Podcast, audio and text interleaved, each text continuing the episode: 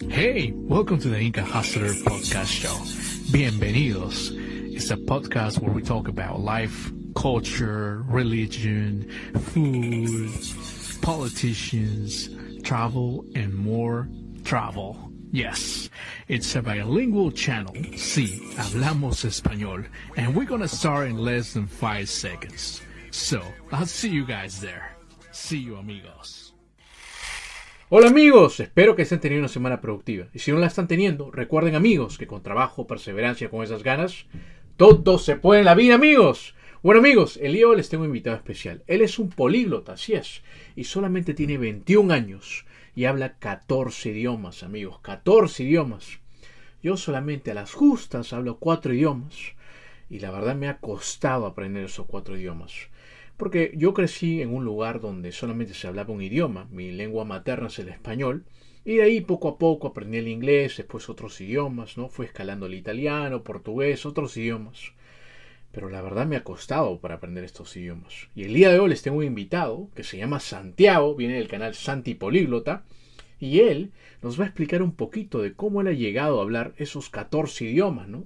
Cuál es su disciplina y cómo él está aprendiendo estos idiomas, porque para estudiar estos 14 idiomas, él tiene una disciplina especial, también tiene un sistema de estudio diferente, y con él vamos a aprender todos referentes a estos idiomas que él está aprendiendo. Hasta chino habla el, eh, eh, Santiago, imagínense.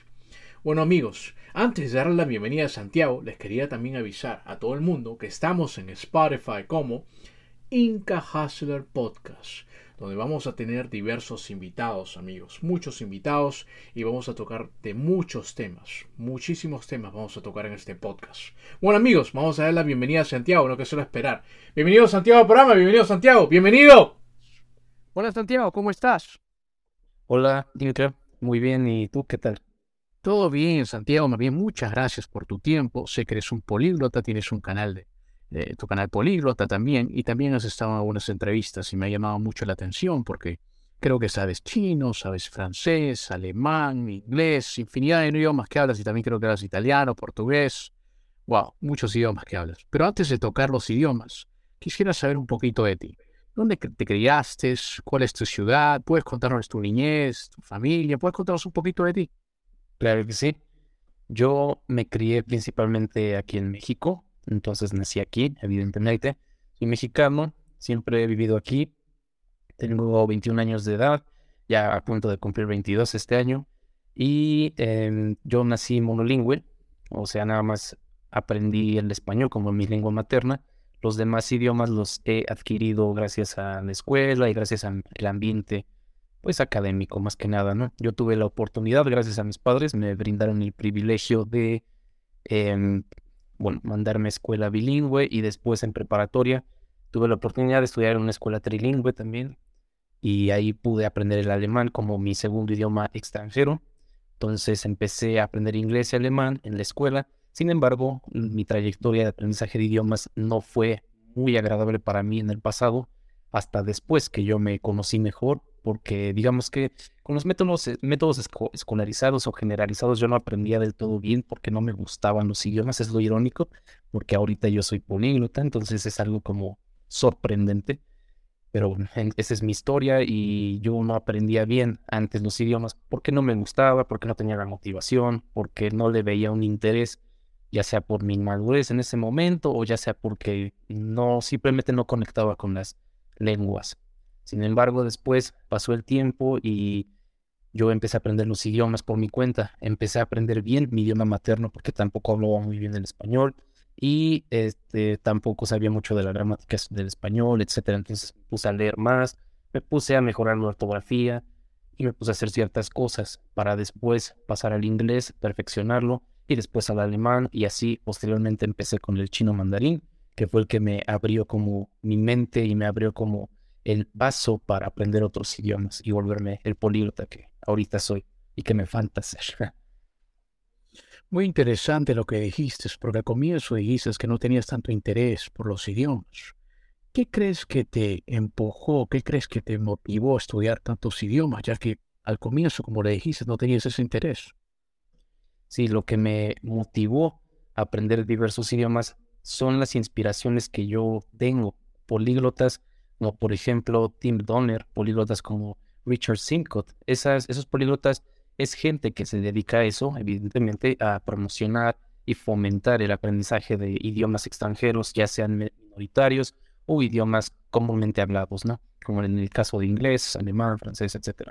Entonces yo comencé a ver los idiomas como un aspecto de superación personal, más que como aprender de la cultura, aprender el idioma como tal, se me hizo como una forma de superarme personalmente hablando, porque yo antes me consideraba alguien, mm, digamos, de la media. Entonces yo dije, tengo que tener una ventaja competitiva en algún aspecto de mi vida, qué mejor que tener éxito en algo que consideraba como muy difícil y volverlo algo sencillo en, en mi caso, ¿no? Entonces es así como yo empiezo con esta trayectoria y yo empecé a ver los idiomas como una forma de superación personal, más que como otros políglotas que dicen, no, pues a mí me gusta la cultura, me interesa por los idiomas, por la gente, por el país, etcétera. A mí lo que más me interesó fue como todas las ventajas que te brinda, no solamente en el aspecto cultural, no solamente en la comunicación, sino en otros aspectos, hasta el intelectual, el social, etcétera, ¿no? Entonces fue ahí que yo dije, quiero ser como esos políglotas, pero no, no como tal por hablar tantos idiomas, sino por,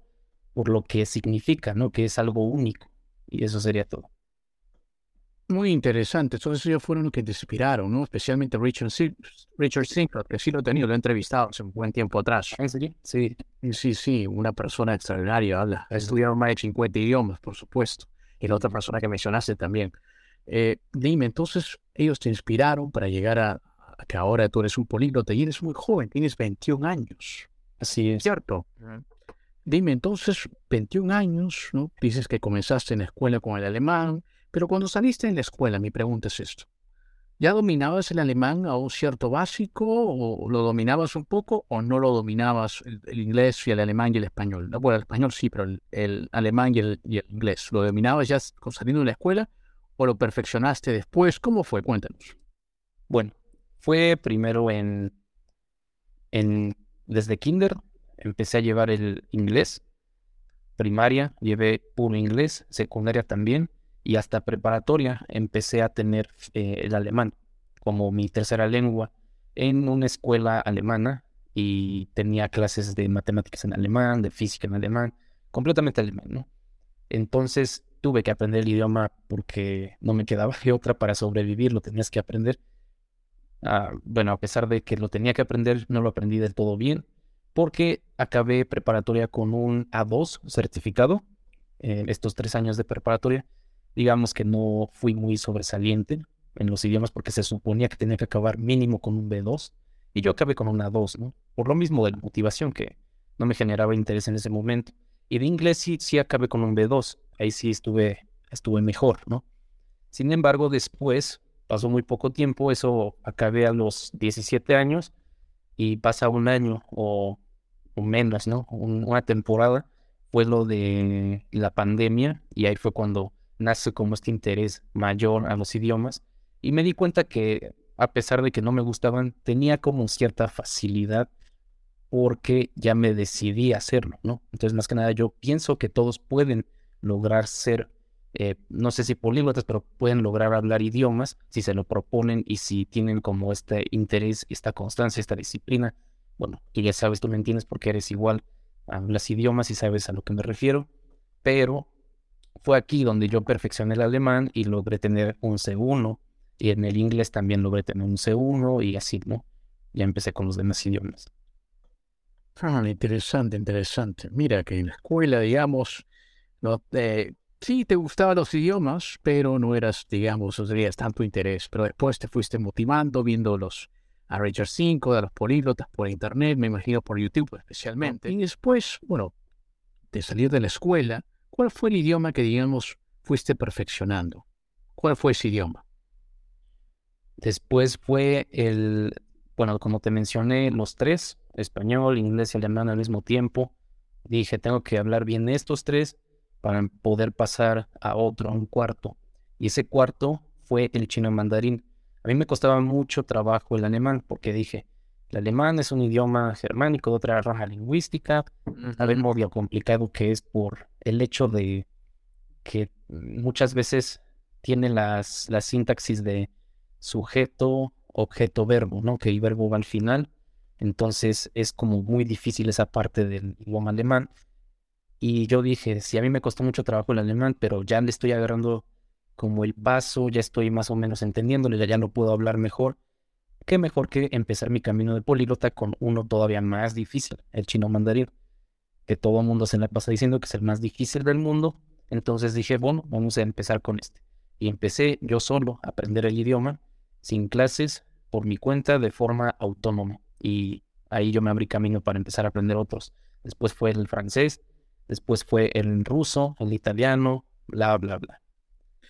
Entiendo, cuando tú estudias los idiomas, por ejemplo, escogiste el chino mandarín, lo estudias y después lo dejas, vuelves a tomar o te centraste totalmente en el chino. ¿Cómo fue tu paso al chino? Después fuiste al francés, ¿cómo fue eso?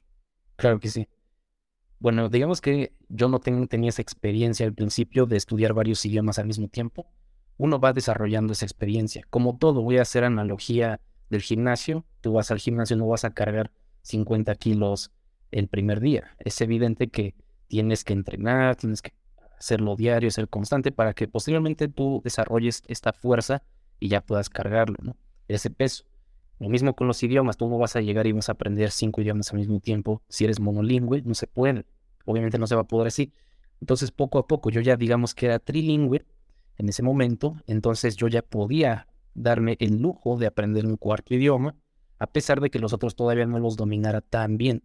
Pero yo dije en ese momento, voy a agarrar el chino mandarín, voy a tomarlo y voy a tomar los que ya sé más o menos, voy a hacer una rutina y al mismo tiempo que empiezo a aprender un idioma nuevo, los otros los sigo estudiando al nivel en el que estoy. Es así que yo comienzo a aprender el chino mandarín y poco a poco al principio me costaba mucho trabajo, era muy difícil, muy, muy difícil. Entonces yo desarrollaba una rutina de levantarme a las 5 de la mañana y hasta que me durmiera. Estudiaba a veces hasta 9 horas en, un día, 8 horas, 6 horas, lo que pudiera estudiar, porque también voy a la universidad. Por cierto, ya que se acabó mi, mi carrera, estoy en el último semestre de mi carrera. Y entonces yo dije, no, pues al principio sí era muy difícil, por lo mismo de que no tenía experiencia, tenía que crear esa experiencia, tenía que hacerme a eso, tenía que, digamos, hacerme un profesional en la materia. Y fue ahí donde yo comienzo a levantarme temprano y hacerlo diario, diario, diario, hasta que poco a poco se va volviendo un estilo de vida. Pasaron dos años y ya ahorita en este momento de mi vida puedo aprender hasta 10 idiomas en una semana, ¿no? Sin tanta eh, sí es complicado, pero ya no es tanto como al principio. Muy interesante, creaste una rutina, es decir, que seguiste una disciplina. Muy, muy interesante. ¿No puedes explicar cómo consistía tu disciplina? Según dicho que he escuchado en alguna entrevista que haces, es que tú das 15 minutos estudiar un idioma. ¿Eso fue o cómo fue tu disciplina? Estudiar, por ejemplo, el chino, después te pasabas al francés. ¿Cómo hacías eso? Cuéntanos. Ok, eh, primero, al principio, cuando comencé, estudiaba a lo mejor en chino, cuando comencé a aprender el chino y fue el nuevo idioma, lo estudié completamente, me dediqué completamente al chino mandarín, no me distraje con otros idiomas, entonces fue la novedad. Empecé a estudiarlo a lo mejor unas tres semanas eh, constantemente de lunes a domingo, hasta que después ya tenía cierto nivel en el que ya podía juntar el alemán, el inglés y el español. Bueno, español no se cuenta, pero para mí sí se contó porque yo ahorita soy maestro de español, ¿no? Entonces para mí se contó el, eh, como otro idioma porque yo lo aprendí desde las bases para enseñar gramática, para aprender todo, ¿no? Desde, o sea, bueno, tú me entiendes, ¿no? Desde todas las cosas. Y entonces ya yo ya cuando agarro cierto nivel en un idioma, ya empiezo a juntar los otros que ya domino desde, este, hasta cierto punto. Entonces, eh, así le hago con los demás idiomas. Y ya cuando llevaba un tiempo aprendiendo chino mandarín, alemán e inglés, pude comenzar a aprender otro idioma. No me acuerdo si fue el francés o el ruso, según yo fue el francés. Y el francés pues era más fácil. Y después de aprender chino mandarín, vas conectando, vas haciendo conexiones cerebrales. Lo mismo, la analogía que dije de gimnasio, vas haciéndote más fuerte. Lo mismo aquí, se te va haciendo más fácil, ¿no? Entonces eh, ya no era tan difícil identificar la estructura gramatical de las oraciones, ya no era tan difícil conjugar verbos, aprenderte cosas, porque vas generando más inteligencia en el ámbito, podríamos decir. Entonces yo ya se me hacía más fácil, empezaba con el francés y así mi ambición pues era demasiada y empecé a aprender otros idiomas, pero también hoy en día te puedo decir que he dejado algunos idiomas, el ruso, por ejemplo, el mismo chino mandarín. Hace mucho que no los estudio, entonces no los hablo tan bien como otros que estudio todos los días y que soy más constante. Porque a pesar de que seas muy bueno en los idiomas y a pesar de que los hayas estudiado por mucho tiempo, si no los practicas, se olvidan. Lo mismo del gimnasio, volvemos a repetir, si no vas al gimnasio, se olvida, el músculo va a deteriorarse, pero si tú lo practicas, lo vuelves a ir al gimnasio, hay memoria muscular, lo mismo con los idiomas. Sí se te queda en el subconsciente, nada más que necesitas práctica. Pero si ahorita hay idiomas que los dejé, los voy a retomar después, pero es que tengo ahorita otras responsabilidades, tengo mi examen profesional de la carrera y tengo otras cosas que no me permiten tampoco estudiar tantos. Entonces, es así, depende de la temporada también y de qué idiomas hablo mejor en cada temporada. Muy interesante lo que dijiste. Entonces sí, cuando estudiaste chino te concentraste en el chino entonces. Y después fuiste al francés y todo. Discúlpame, pero ¿qué estás estudiando fuera de los idiomas? ¿Qué estás estudiando? Ah, estudio negocios y comercio internacional. Ah, muy bueno. Encima negocios y encima, vas a, encima eres políglota, por supuesto que los idiomas sí te quedan a pelo. Claro que sí, sí, yo lo pensé y dije, hacen, hacen conexión, hacen mancuerna, entonces me va, combina, ¿no? Entonces me va a ayudar. sí, sí, sí, definitivamente los idiomas ayudan para todo, por supuesto, por supuesto. sí. Y también me dices que eres profesor de español. ¿A quién les enseñas español? Le, ahorita en este momento no he dado clases de español, pero empecé a dar hace como un año. Ahorita lo que doy, eh, porque trabajo de eso, trabajo de ser maestro, ahorita doy clases de, de inglés, de inglés para negocios, de inglés eh, simplemente normal, conversacional. Doy clases de alemán también y doy clases de francés. Y em, de español yo daba a extranjeros. Entonces le daba tenía una alumna polaca y otro alumno de Nueva York. De hecho, vive en Nueva York, que es este, un amigo filipino. Entonces, él habla inglés, la polaca también hablaba inglés y con base en el idioma inglés nos comunicábamos y yo le enseñaba español. Era así como aprendíamos. Entiendo, entiendo. Dime, ¿cuál es tu método que tú recomiendas o qué método tú darías para las personas para que ellos puedan aprender ¿Cuál es el método, bajo tu experiencia, que eres un políglota de muchos idiomas? Encima tienes 21 años, que la mayoría de personas se sorprendería. Tienes 21 años ya. La... ¿Cuántos idiomas en total? Discúlpame. Mm, hablo entre. Es que es difícil por. Bueno, hablo entre 7 y 14, más o menos. Increíble, 7 y 14 idiomas. Imagínate, algunas personas que recién están dándole el inglés por baños. Increíble. Eh, pero dime, ¿Cuál sería ese método que si te digo yo, miras Santiago, cuál es el método que tú utilizas para que tú lo compartieras con los demás? Claro que sí. Yo eh, utilizo varios métodos. Bueno, evidentemente tengo muchos métodos en mi canal, canal de Santiago Polyglot, en TikTok, en Instagram y en mi canal de YouTube también. Pero métodos que yo he utilizado y que no he compartido porque es difícil para alguien que no tiene esa experiencia, porque normalmente yo los métodos que doy es para alguien que es monolingüe o bilingüe o alguien que apenas está empezando con el aprendizaje de los idiomas extranjeros, que digamos que son métodos que cualquiera puede utilizar, bueno, la mayoría. Entonces, yo los métodos que utilizo para aprender mis idiomas ya son para gente un poco más profesional en el ámbito, más experimentados. Esos métodos consisten simplemente en escuchar los podcasts de nativos o de no nativos, escucharlos eh, al mismo tiempo que los anotas. Sí lo he recomendado también este método, pero siento que es el más difícil, es el que a mí más me ayuda porque yo ya no tengo que estudiar la gramática como tal, ya no tengo que sentarme a estudiar con libros la gramática, yo ya nada más de escuchar eh, a las personas hablar y ver eh, la transcripción del video y ver cómo van hablando, yo ya detecto la pronunciación, detecto los fonemas, detecto eh, los diptongos que haya en la, fonética, puedo detectar la estructura de la oración por lógica, la gramática, en la conjugación de los verbos, etc. Entonces, para mí ya es más sencillo hacerlo de esa forma. Obviamente esto nada más aplica para idiomas que son germánicos y que son romances, porque los eslavos o como el chino mandarín, que es sino-tibetano, u otro de otra este, rama lingüística, no se puede hacer lo mismo. Si yo hablara ruso fluido, sí podría hacer lo mismo con idioma eslavo, pero como no lo hago, pues no lo puedo hacer. Pero como yo hablo alemán fluido, hablo eh, inglés fluido, hablo francés fluido, entre otros, yo puedo darme el lujo de hacer eso con otros idiomas de la misma rama lingüística, porque ya puedo identificar mucho más fácil por pura lógica el, el ¿cómo se llama? Todo lo que acabo de mencionar, la estructura de la oración, Entonces, para mí esa es la forma más sencilla de avanzar en un idioma que viene de la misma rama. Por ejemplo, ahorita yo empecé a estudiar hace como cinco o cuatro días el neerlandés, pero es básicamente un alemán. Es casi igual que el alemán, hasta es más fácil que el alemán. Entonces para mí ya es muy fácil y ya en cuatro días alguien diría, no, estás loco, es imposible, pero ya puedo hablar en neerlandés hasta cierto punto, obviamente no fluido para nada, pero sí puedo hablar a lo mejor en un nivel A1 sin problemas y ya por cosas que he escuchado, eh, yo nada más me puse a escuchar podcast y ver otras, otros videos en neerlandés y ya por pura lógica se me pegan las palabras y se parece mucho al alemán, entonces puedo hablar. Igual el noruego también lo estoy estudiando y es muy fácil también para mí. Entonces, claro, tu método, el tuyo personal, por supuesto, porque sabes muchos idiomas. Tienes ya idiomas, por ejemplo, como el alemán base, el alemán, el alemán de base, ¿no? Para tú aprender, por ejemplo, el holandés, ¿no? El, noruego, ¿no? Tienes ahí eh, de base ese idioma, claro. Pero si tú le claro, y en inglés, por supuesto.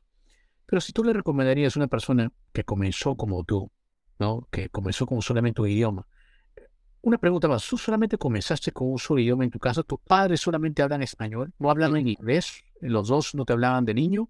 ¿O solamente fue español en la casa? Español, español en la casa, completamente. Ok, entonces fue español.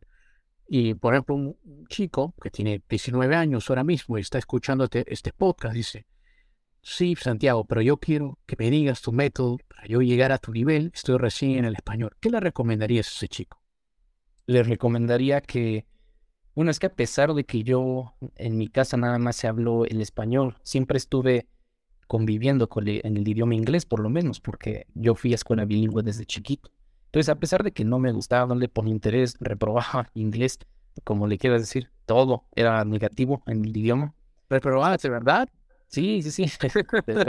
era lo irónico. Pero a pesar de todo eso, pues quieras o no, inconscientemente yo estuve en contacto con el idioma.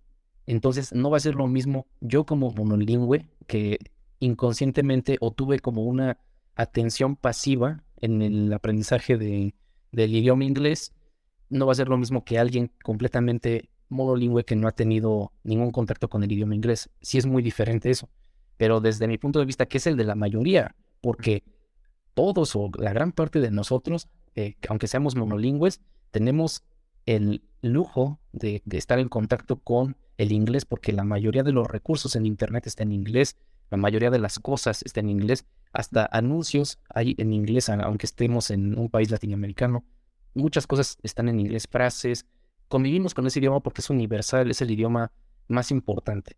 Entonces, siempre vamos a estar en contacto con eso. Entonces, ya hablándolo desde así, desde ese punto de vista, sí les puedo decir que la forma en la que yo comencé fue ver más allá de lo que es aprender un idioma, motivarte en el aspecto de la superación personal y no verlo como una manda, sino que verlo como algo más. Yo sigo una ideología filosófica que se llama estoicismo. Es, es lo que yo sigo y lo que fomento y lo que siempre trato de decirles a los que me siguen.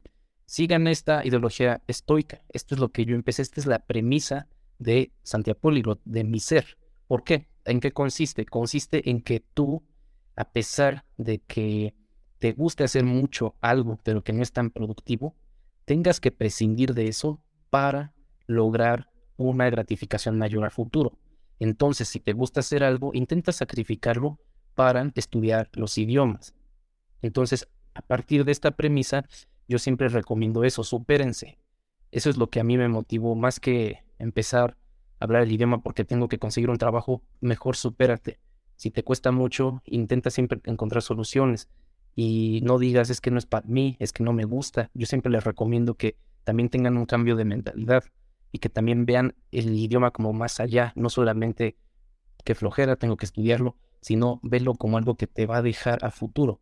Entonces, sacrifica eso, esa es la ideología. Sacrifica, por ejemplo, tienes cinco minutos aunque sean cinco minutos, en vez de estarlos invirtiendo en TikTok o en algún lugar donde no te va a servir de nada, inviértelos en algo productivo. En este caso, en aprender inglés, escuchar un podcast, ver la radio, escuchar la radio en inglés o ver una película en inglés, cualquier cosa, estudiándolo. Entonces, a partir de esto, yo puedo decir que sí pueden aprender las personas, pero falta mucha disciplina y mucho coraje para sobrepasar estos, estos retos y también para no tener como la tentación de estas cosas que no son tan productivas. No es a lo que voy, más que nada. Muy interesante lo que dijiste, cierto. La disciplina es esencial, en verdad, para cualquier, eh, para cualquier destreza. ¿no? La disciplina tremenda que has tenido también para también estudiar tantos idiomas, en que vas por casi el 14 idiomas, imagínate. ¿No? Y mi meta son 24 idiomas. Es que ahí voy a parar. Y tengo una pregunta, ¿por qué el número 24 es un número de suerte o es un número eh, que quieres? ¿Por qué el 24 exactamente? Porque había un, un políglota que vi en, YouTube que fue el video que más me impresionó. Un señor, como yo creo que tuvo unos 55 años, 60 años, que habló 24 idiomas en su video. Creo que se llamaba eh, Joe, Joe algo, no sé, pero no tiene mucho apoyo ese señor. Su video sí se volvió viral, pero en sí el señor no tiene tanto apoyo pero hasta Richard Cinco lo reconoció y todo, ¿no? En los comentarios. Y esta persona, eh, Hawks, creo que Hawks, algo así, Joe Hawks o una cosa así, no me acuerdo bien, pero luego te mando el, nombre. Esta persona habló 24 idiomas en su, en su video y todos los idiomas, todos te puedo decir que los habló bien, todos. Y hay gente de todo el mundo comentando eh, que habló bien su idioma. Entonces, imagínate hablar 24 idiomas y bien, porque normalmente cuando eres políglota, no hablas muy bien a uno que otro. Yo, por ejemplo, en mi caso, el portugués, mi acento es muy malo, yo, yo lo sé, y de algunos otros idiomas también. Entonces, se trata como de perfeccionar siempre y hablarlos bien. Entonces, eso es lo que yo, eh, por eso es lo que yo, yo quiero tener como esa meta de, ese señor, ¿no? De 24 idiomas. Muy interesante, 24 idiomas. Eso sí, yo recorrí bastante tiempo, pero eso lo vas a lograr con esas ganas y disciplina que tienes. Claro, claro, claro que sí. No, sí, sí, sí, definitivamente. Cuéntame, entonces, ¿tú estás estudiando ahora mismo pequeño o estás estudiando ahora mismo? En este momento, ahorita antes de, de hacer este video, de colaborar contigo, estaba estudiando noruego. Noruego también lo comencé a estudiar como hace unos tres días, como al mismo tiempo que neerlandés. Entonces, en este momento estoy estudiando desde cero neerlandés, noruego, más los otros idiomas que los tengo que estar practicando y practicando, repasando que son este, los que ya hablo fluido, ¿no? También para que no se me pierda esta fluidez, porque si se olvida, con que lo dejes de hacer una semana, sí sientes el cambio, sí se va, se va perdiendo. Entiendo, entonces, ¿cómo tú haces para ejercitar estos idiomas? Eh, ¿Te vas a diferentes websites para conversar con, los, con, con las personas nativas? ¿Llamas por teléfono? ¿Cuentas? ¿Qué haces para mantenerlos? Claro que sí. Mm, tengo ahorita un amigo políglota, un amigo que igual habla entre 7 y 10 idiomas. Esta persona, de hecho, voy a hablar con él en un rato. Voy a hablar como a las 10 de la noche hoy. Él me ayuda mucho y yo lo ayudo a él.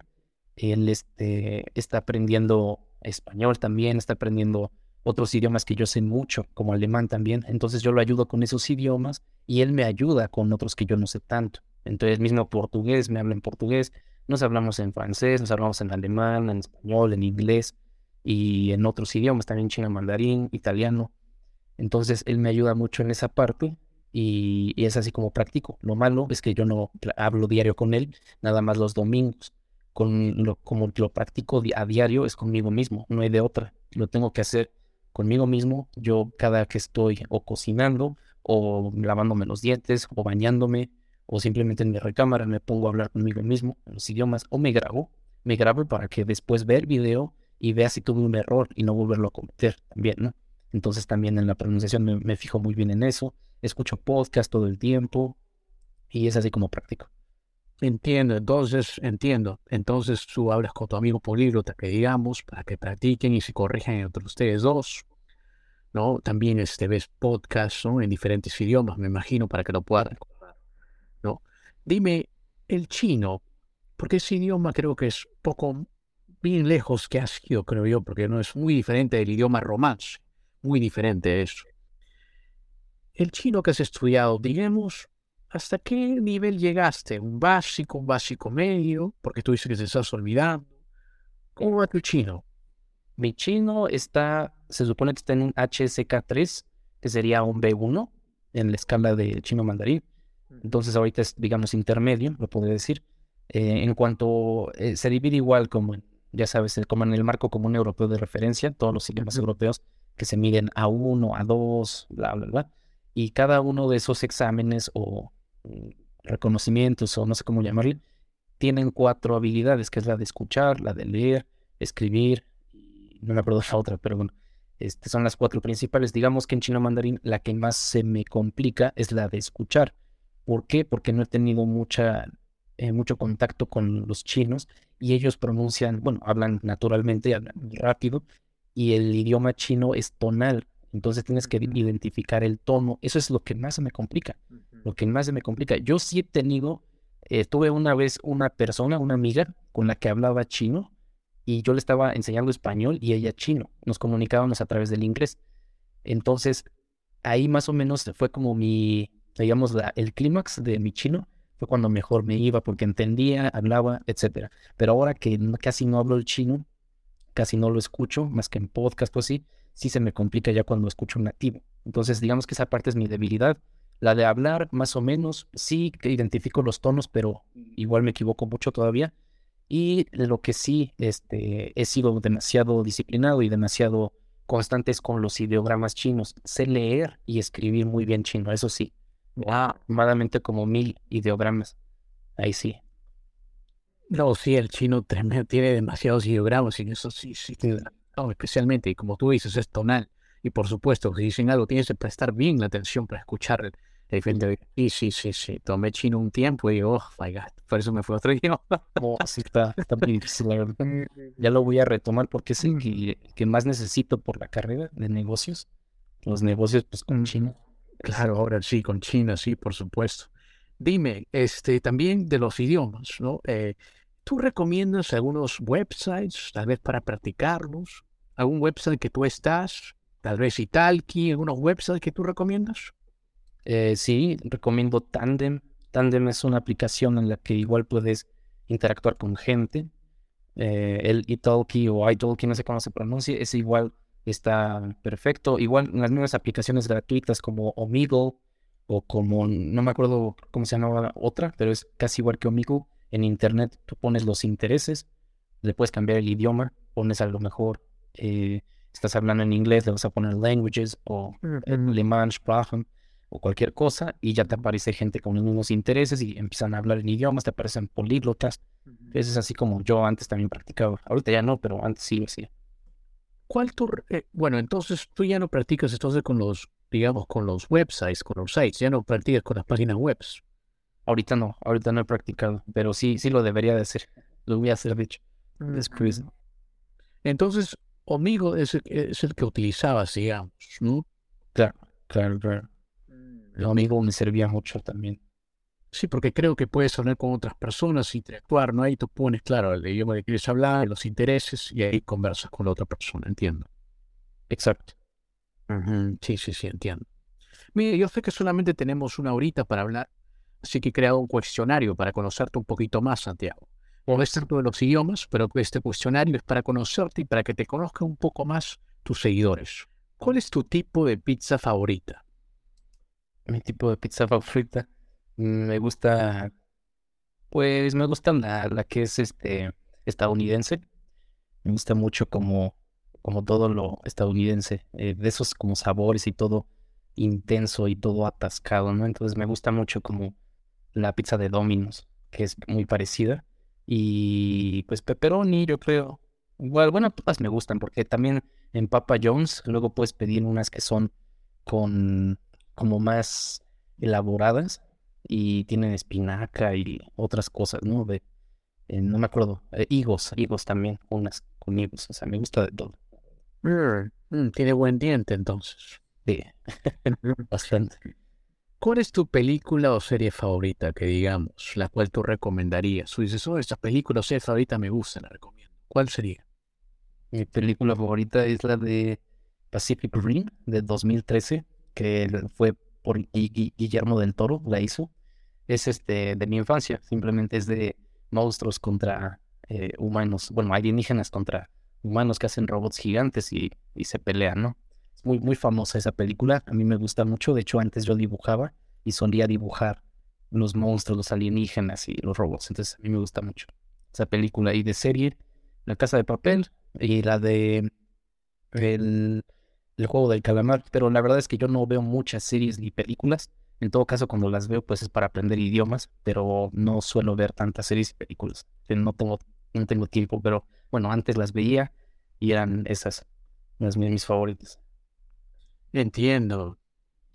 ¿Qué te asusta o qué te da miedo? Tal vez una situación, un animal. ¿Qué me asusta? Mm, antes me asustaba como el miedo al fracaso. Me asustaba tener como esta sí, el miedo simplemente de pararme en público, hablar y que se rieran de mí o algo así, ¿no? Entonces, por eso yo siempre que tengo como un miedo o algo así, intento trabajarlo e intento hacerme como más fuerte en eso, ¿no? Entonces, eh, igual con los idiomas, cuando yo hablaba antes de más chico, yo hablaba en, inglés, por ejemplo, se burlaban de mí, de mi pronunciación. Los mismos maestros, yo tuve uno que otro maestro que se llegó a burlar de mí, que me llegó a decir que no iba a ser nadie a futuro, ¿no? Lo, parece cliché, ¿no? Parece algo cliché, pero me llegó a pasar. Entonces yo creo que eso, y así como de animal o algo tan, ¿cómo se dice? Algo tangible, tangente, no sé cómo, cómo de mencionar. Un animal, pues animales no, porque a mí me gustan mucho los animales, pero yo creo que en cualquier situación te encuentras a un animal salvaje y yo creo que te da, te da, mucho miedo. Me gustan mucho los insectos también, pero por lo mismo de que conozco de insectos, una escolopendra me daría miedo también. Y ya. Mm. Interesante. Cuando tú viajas, ¿te gusta estar en la ventana o en el pasillo? Me gusta estar, em, pues de chico, yo siempre, como cualquier niño, te gusta estar en la ventana para ver este, cómo se ve la vista. Pero ahorita que ya estoy un poco más consciente, yo creo que no me gusta estar en la ventana porque se siente, ¿no? Como, o sea, ves cómo se está elevando el avión y como que sientes que se va a caer el avión. Entonces yo creo que mejor sin ver la ventana ahorita. Entiendo, entiendo. ¿Cuál es la mejor manera de viajar para ti? ¿Cuál te gusta? ¿La bicicleta, el tren, el barco, el auto, el avión? ¿Cuál sería tu preferida? El barco, nunca he viajado en un barco, entonces no sabría, no sabría decirte. Me gusta mucho mm, viajar en, en coche, que es lo que normalmente hago. Me voy en Uber o con mis papás entonces es lo que normalmente hago en, coche, diría yo. Entiendo. ¿Cuál es tu olor favorito? Mi olor favorito es... Me gusta mucho el olor a la gasolina. Me gusta el olor del esmalte también. Me gusta el olor del pasto cortado, el olor de la lluvia y el olor de la comida, de lo que sea, ¿no? Y si no, te crees glotón. ¿Cuál es la aplicación más usada tuya en el teléfono? Yo creo que WhatsApp, porque tengo que comunicarme con mi familia o, mis amigos o trabajos de la escuela, etcétera. Entonces yo diría que WhatsApp. Y TikTok, porque soy creador de contenido también. TikTok. Claro, claro. ¿Te gustan los libros de papel o prefieres los audiolibros? ¿Cuál prefieres tú? Los libros de papel, prefiero. Pero tengo muchos audiolibros y tengo muchos libros en PDF por lo mismo de tener conciencia con el medio ambiente. Entonces he evitado comprar libros en papel. Yo sé que es, es mejor hasta cierto punto porque no te dañas la vista y porque los tienes, ¿no? Para ti, en tu pertenencia. Y no hay riesgo de que se pierdan o algo así. Pero eh, lo único malo es eso, de que contamina. Bueno, no con, bueno, sí, si me entiendes, es como no estar apoyando esa industria y, pues los puedo comprar por, por Amazon en Kindle, en PDF o así. Entonces también, pero lo malo es lo, de la vista, ¿no? Que te puede dañar. Claro, claro. Santiago, ¿alguna vez tú pensaste cambiar tu nombre o siempre te gustó? Siempre me gustó Santiago. Eh, lo único que sí me saca un poco de, de contexto es que escucho muchos Santiagos no sé en otros países de Latinoamérica, pero aquí en México sí hay muchos Santiagos. Es lo único malo que es como un poco más común De hecho, mis papás me iban a poner Lucio Santiago, entonces yo creo que eso hubiera estado mejor. Pero igual no me quejo porque mi apellido sí es, sí es único. Entonces ya con eso. Entiendo. Santiago, ¿alguna locura que has hecho que no le has contado a nadie? ¿Podrías compartir una de las cuantas locuras que has hecho? Sí, pues yo soy joven, como todos. Entonces, pues, obviamente también soy humano, también eh, soy sociable, soy extrovertido, entonces tengo amigos, tengo amigas, etcétera, y salgo de fiesta, pues ya saben, lo normal, también me divierto. Eso es muy sano, eso también les recomiendo siempre a mis seguidores, que igual no, no descuiden nunca la parte social muy importante siempre generar conexiones, somos seres sociales, nos sirve para todo, siempre convivir con, con el próximo, ¿no? Entonces la locura que no le he contado a nadie que he hecho, pues subirme en el coche con alguien borracho. Yo creo que sería esa una locura, ¿no? Y, pues morirme de miedo de que vaya a chocar, ¿no? Estarle diciendo todo el tiempo, oye, cuidado, cuidado. Entonces yo creo que eso sería lo, lo peor, ¿no? sí, sí, me imagino. Siempre hay un tío borracho por ahí. Sí. bueno, a ver. Trata de adivinar, de adivinar. ¿Qué número estoy pensando? Em, del 1 al 10. Del 1 al 10, ¿qué número estoy pensando? Con 1. Hmm, muy buen número, 5. Estoy pensando en el 5. Vamos por otra pregunta. Santiago, ¿qué piensas que hay después de esta vida? ¿Qué pienso que hay después de esta vida? Yo creo que después de esta vida nosotros pasamos a ser simplemente polvo. Nosotros no creo que haya algo más que eso. Yo soy creyente, yo soy católico. Sin embargo, eh, tengo varias teorías. Una es que sea em, que sean, seamos polvo simplemente y no volvamos a saber de nuestra existencia, no tengamos ningún recuerdo, nada. Y otra es eh, lo del paraíso también, que si te portas bien puedes ir a un paraíso, si te portas mal al infierno. Y otra también sería reencarnar, ¿no? Entonces a lo mejor también es, es otra teoría, pero bueno, la verdad es que yo en lo personal, yo no siento que pasaría nada, simplemente ah, desapareces completamente de este plan. Eso sería todo. Entiendo, entiendo. Santiago, ¿cómo describirías tu vida hasta el día de hoy? En unas cuantas líneas, ¿cómo describirías tu vida hasta el día de hoy, Santiago? ¿Cómo la describes tú? Mi vida la describo como algo, mm, algo extraordinario en función de que ha sido complicado en lo que hasta donde he llegado, pero también feliz, ya que me ha gustado. Ah, es pasado por muchos retos, por muchas cosas. Sin embargo, todo es aprendizaje y siento que todo me ha servido para ser más fuerte. Entonces, fuerte, bueno, en, lo que yo esté buscando. Y siento que, sí, mi vida ha sido muy, muy amable conmigo y he sido privilegiado en muchas cosas también. Qué bonitas palabras, de verdad, qué buenas palabras. Y estoy seguro con este cuestionario ya tus seguidores van a saber un poquito más de ti. Espero que te haya gustado. Santiago, yo sé que estás estudiando idiomas, eres políglota, eh, vas por el 14 idioma, estás estudiando ahora noruego, pero algunos se preguntarán y dirán, Santiago, ¿qué es hablar fluido? Porque si uno, si uno se llama ser políglota, ¿no? Políglota viene de cinco idiomas. Si uno se llama ser políglota, ¿qué es en verdad entonces estudiar un idioma, dejarlo o no practicarlo, ¿no? Entonces, ¿para qué estudiaste? Algunos se preguntan, ¿no? ¿Qué es hablar fluido para ti? Sí, sí, por ejemplo, como yo mencioné el chino mandarín, yo no lo hablo fluido y yo lo he dicho, no lo hablo fluido, pero puedo tener cierta conversación básica en el idioma, puedo desenvolverme un poco con alguna persona. Entonces, hasta el punto de considerar, una cosa es hablar un idioma y otra cosa es hablarlo fluido. Digamos que es como decir, yo mm, soy alguien que maneja y alguien que es profesional en la materia y compite en la Fórmula 1, ¿no? Entonces, esa es la gran diferencia. Si puedes hablar un idioma, yo hablé en neerlandés, subí un video en cuatro días, lo hablé, evidentemente.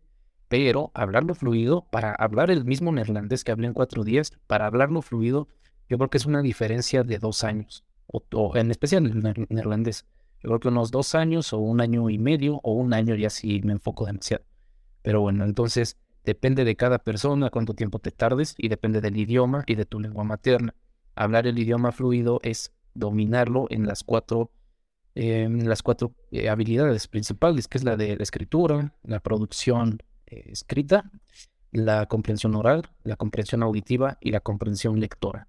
Si dominas estas cuatro, dominas el idioma y lo hablas fluido. Entonces, eh, yo considero que es así.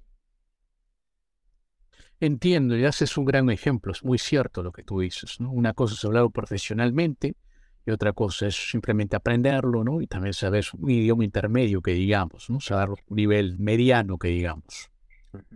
Muy cierto lo que dices. Santiago, entonces los 24 idiomas que tú quieres estudiar, como tú dices, ¿lo quieres estudiar a un, a un nivel que digamos eh, profesional? ¿A los 24 idiomas que estás diciendo? Así es, mínimo un B2 en cada uno. ¿Por qué? Porque a partir del B2, yo como políglota, y también lo he escuchado de otros políglotas muy reconocidos, como Luca Lampariello también, y de lingüistas, etcétera, ellos dicen que a partir del B2 ya se considera fluido. Entonces, por lo menos un B2 en 24 idiomas estaría bien. Y uno que otro voy a tener eh, seguramente C1, como es el caso de ahorita, por ejemplo, de, de unos idiomas que yo hablo, no tengo C1. Entonces, pero sí, como mínimo B2 para ya decir que lo hablo, ¿no? Ya lo hablo fluido. Mm, entiendo. ¿Y qué idiomas tú piensas que ha sido bien complicado para ti aprenderlo? Ah, otros idiomas, yo sé que el chino, uno de ellos, pero ¿qué idiomas también tú has dicho, bueno, pensaba que esto era fácil, ahora se está complicando? ¿Qué idiomas han sido? ¿Puedes contarnos un poquito? Claro que sí. Ningún idioma es fácil, aunque sea portugués, que se parece a nuestra lengua materna, tiene sus complicaciones. ¿Por qué?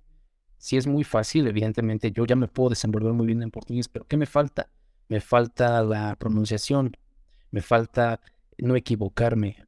¿Con qué? con mi idioma materno, porque cuando hablo portugués mezclo mucho tanto la pronunciación del español como las palabras. Entonces, tanto se parece a mi idioma materno que lo confundo, lo termino confundiendo. Entonces, es tan fácil que se vuelve difícil. Entonces, todo idioma es difícil y yo considero que el que más me ha costado hasta ahorita, aparte del chino mandarín, pero el chino mandarín digamos que lo disfruto, por eso no me cuesta tanto. El que más me cuesta es el ruso, el polaco, idiomas como el húngaro también. El húngaro apenas lo voy a comenzar a estudiar, lo estudié un par de días o tres días y se me hizo la cosa más complicada, al igual que el vietnamita y el tailandés. Pero bueno, esos ya decidí que no los voy a estudiar. Vietnamita y tailandés nunca en mi vida. De verdad no pude con esos. Esos sí, de verdad estaban muy complicados para mí. ¿Por, qué, perdón, pero, por, qué tanto así? Algunas ¿Eran tonales? ¿Por qué? ¿Por qué tanto 50? Los dos eran tonales. Igual el cantonés es tonal. Y, y, por lo mismo, de que tienen un alfabeto, por ejemplo, el tailandés tiene un alfabeto de más de 60 letras, muy difícil, un idioma muy, muy difícil. Me atrevería a decir que es más difícil que el mandarín, al igual que el vietnamita, muy, muy difícil. Igual es un idioma tonal, lo mismo. Pero bueno, de los que he estudiado, el ruso, por los casos gramaticales, tiene seis casos gramaticales y eso lo hace un idioma muy difícil. Para los que estudian alemán, por ejemplo, sabemos que es complicadísimo y tiene cuatro casos gramaticales. El ruso tiene seis, entonces ya se imaginarán. Y aparte es otro alfabeto, es el alfabeto cirílico. Entonces, otra cosa, otro mundo. Sí, sí, me imagino también, especialmente el, vietnamita, ¿no? Esos idiomas muy, muy tonales, que muy, muy diferente también, la forma gramatical. Me imagino el tallarín mixto que hay ahí. Me imagino las cosas que has tenido de, ver. Dime, ¿qué te dice tu familia, tus amigos, tal vez cercanos, tu familia, tu mamá, tus primos? ¿Qué te dicen? Te dicen, oye, ¿cuándo vas a parar de estudiar idiomas? ¿No te dicen ¿O te apoyan totalmente? ¿O algunos te critican? ¿O algunos te apoyan? Cuéntame, ¿qué te dicen? No, mi familia siempre me ha apoyado y ellos están muy orgullosos, al igual que yo de ellos. Yo los admiro mucho.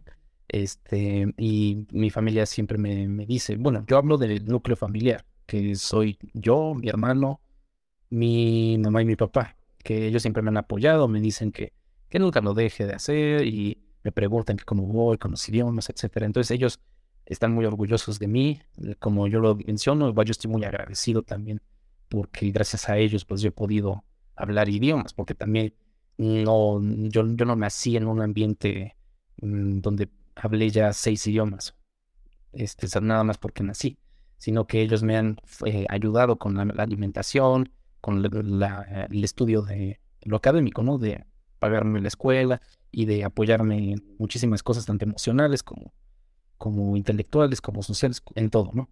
Entonces ellos siempre van a estar muy orgullosos porque es algo que les sabe más que hasta a mí mismo, ¿no? Porque supieron que hicieron bien con, con, sus, con sus hijos, ¿no? Igual mi hermano es este es trilingüe ahorita, él, va a estudiar también su cuarto y quinto idioma, está viviendo ahorita en, en Europa, ¿no? En Alemania. Y em, qué otra cosa. Y sí, nada más es eso de que están muy impresionados. ¿Qué me dicen los demás? En general, lo que, las, que están las personas que están afuera de mi núcleo familiar dicen que soy alguien excepcional, ya sean familiares como mis abuelos, mis tíos, dicen que soy excepcional, que cómo le hago. Y pues mucha gente cree que soy un genio, pero yo te decir que no. Simplemente me, me encanta, ¿no? El estudio de, de los idiomas y, y, probablemente sí se me facilita más, pero porque yo lo, yo lo he hecho así. Yo me esfuerzo diario, estoy hecho para eso. Estoy hecho para, eh, para literalmente aprender idiomas, porque lo he hecho así por la experiencia que, he desarrollado a lo largo de mi vida. Pero sí, mis amigos también se, se asustan, ¿no? Y dicen, es impresionante, y obviamente toda la gente que me conoce, yo ya estoy acostumbrado a que me llenen de cumplidos, me digan, no, eres un genio, eres tal, eres tal, pero nadie, nadie más que los que viven aquí me dicen, o bueno, los políglotas también que saben lo que es, me dicen, ¿sabes qué? Te admiro por tu esfuerzo, te admiro por tu dedicación, tu constancia, tu disciplina. Solo la gente que sabe lo que, lo que es aprender un idioma y obviamente las personas que viven conmigo me lo admiran eso más que hablar el idioma como tal. Porque la demás gente, ¿qué es lo primero que dice? Eres un genio, eh, eres talentoso, se te facilitan los idiomas. Y no, sí me molesta, pero no digo nada, yo agradezco simplemente. Yo digo, ah, muchas gracias, pero es algo que no lo ven, ¿no? Y es más fácil decir, eres un genio que ponerte a pensar lo que conlleva aprender un idioma, ¿no? Entonces, eso es la, lo que piensan de mí. Entiendo, entonces ha recibido mucho apoyo, que digamos, ¿no? Sí, y bueno, también hay shades, como un todo, igual hay haters, hay gente que no me cree, es escéptica, hay gente que dice que no es cierto, este, tengo también, eh, luego hay seguidores en, en, mis redes sociales que me intentan como desmentir, me dicen, no, está leyendo, no, es que no le creo, no, es imposible, no, nadie puede hacer eso. Pero hay de todo. O sea, también encuentras de todo. Sí, me imagino, pero tu núcleo familiar y amigos cercanos estoy seguro que están muy orgullosos de ti y están muy felices que, claro, tener un hijo que ha nacido, especialmente en, una familia que solamente habla un idioma, imagínate, y, habla muchos idiomas, por supuesto que tus padres y tus amigos cercanos deben estar muy orgullosos de ti. Sí, es que gracias a ellos yo hablo los idiomas, ¿de acuerdo? Porque yo si no hubiera estado, ¿cómo se dice? ya, ya no sé español, si yo no hubiera sido criado aquí, en esta casa, pues probablemente no hablaría ni bien español. Entonces también todo se debe a la crianza y todo se debe a, mis pasos, básicamente a mi hermano también, que mi hermano es mayor que yo, me apoya mucho, me apoya en todo, no solo en lo que en mis proyectos, ¿no? De vida, también en, en cosas personales y, y, y así, ¿no? Sí, sí, sí, estoy viendo eso. Definitivamente has recibido mucho apoyo y estoy seguro que tu familia está muy orgullosa de ti. 100%. Y se nota también, quiero decir esto de, esto de paso, se te nota que eres una persona muy madura para tu edad, ¿ah? Eres bien maduro. Ah, sí, tengo amigos. De hecho, mi amigo con el que hablo en muchos idiomas, él tiene 38. Tiene 38 y tengo normalmente amigos mayores, como de 25. Sí, suenas como ya estuvieras, eh, estuvieras tú en los 30. Así suena. no, yo estoy en los 21 todavía. y estoy muy contento que sigas esta disciplina que es los idiomas, porque los idiomas eh, es un, yo siempre lo digo esto, los idiomas para mí es un buen hobby, es algo muy bonito, del cual inviertes tiempo y también sigues tu pasión, ¿cierto? Porque esa es como una pasión tuya, ¿correcto? Claro que sí, un estilo de vida. Es un estilo de vida, es cierto, porque algunos dicen, no, ¿para qué estudias bastantes idiomas? Solamente con el inglés puedes, pero creo que a veces no entienden que es más que eso, es entender, ¿no? Para ti, ¿qué es, por ejemplo, el estudiar tantos idiomas? ¿Tú piensas que puedes entender mejor una, una cultura con el idioma? Sí, dependiendo cómo lo estudies, porque yo en lo personal, si quiero estudiar cualquier cosa, no solamente de idiomas, porque a mí me apasionan otros temas también, pero ahorita estamos hablando de idiomas, entonces si yo quiero estudiar, por ejemplo, eh, hebreo, yo empecé a estudiar un poco de hebreo porque vi una película, una película donde aparecían, em, ¿cómo se llaman? Los, el alfabeto hebreo en, en las piedras y decían, no, pues esto era como una película de terror, aparecía el arameo, el hebreo y otros idiomas así como más antiguos, como el griego antiguo también. Entonces dije, qué padre, imagínate hablar el idioma que hablaba, bueno, no Jesús, porque Jesús hablaba, hablaba arameo, pero bueno, el idioma que se habla en Israel. Entonces, este, yo a partir de eso empiezo como a estudiar también la cultura, empiezo a estudiar a la gente, empiezo a, como que me empiezo a interesar más en el tema. Entonces, en lo personal, siento que si conectas más con la cultura y completamente cuando hablas otro idioma extranjero, vas a conectar mucho más con, con la persona a la que le estés hablando, aunque se lo hables mal. Yo he hablado muy mal un idioma y me dicen que muchísimas gracias por estar aprendiendo mi idioma. Por ejemplo, un idioma minoritario, albanés cuando le hablas albanés a un albano, se va a morir este, de emoción, porque ¿quién aprende ese idioma? Entonces conectas más con gente y, y finalmente es para eso, para generar conexiones e interactuar con gente. Tienes mucha razón, es interactuar más con gente y para comprenderlos es mucho mejor en su idioma, las expresiones especialmente que lo dicen. encantado de conversar contigo, Santiago, de verdad. Eh, ¿Dónde estás? ¿En qué redes sociales para que te puedan seguir? Cuéntanos. Claro que sí, estoy en cuatro redes sociales en este momento. Eh, estoy en, en bueno, en cinco. Estoy en LinkedIn, en Instagram, en TikTok, en YouTube y en Facebook. En mi más, en donde estoy, digamos, donde soy más conocido es en TikTok. Ahí tengo como la mayoría de mis seguidores. Perfecto, todas tus redes sociales estarán abajo, todas absolutamente para que te puedan seguir. Antes de seguir, tengo la última pregunta para ti hay muchos muchachos, muchos chicos, muchos chavos, muchos niños ahí viendo eh, este programa, ¿no? Y dirán también, mira, ha llegado hasta ese nivel, ¿no? A Santiago ha llegado a este nivel, es un políglota, eh, no le gustaban los idiomas cuando comenzaba, ¿no? Pues como estamos hablando, no te gustaba mucho el, alemán, reprobabas el, el, alemán y el inglés, lo que tú decías. ¿Y el español? El español también reprobabas. ¿No? Y has llegado hasta aquí, estás hasta el día de hoy este, este, en este lugar, eres un políglota, ya seas por el bioma número 14. Claro. Si preguntes esto, ¿qué mensaje le darías a esa gente que también quiere seguir tus pasos y que también le gustaría estar donde tú estás? ¿Qué mensaje le darías? Dinos. Les voy a dar un mensaje muy importante. No se comparen con absolutamente nadie y compárense siempre con ustedes mismos y con ustedes mismos del pasado y lo que van a hacer a futuro. Proyectense siempre.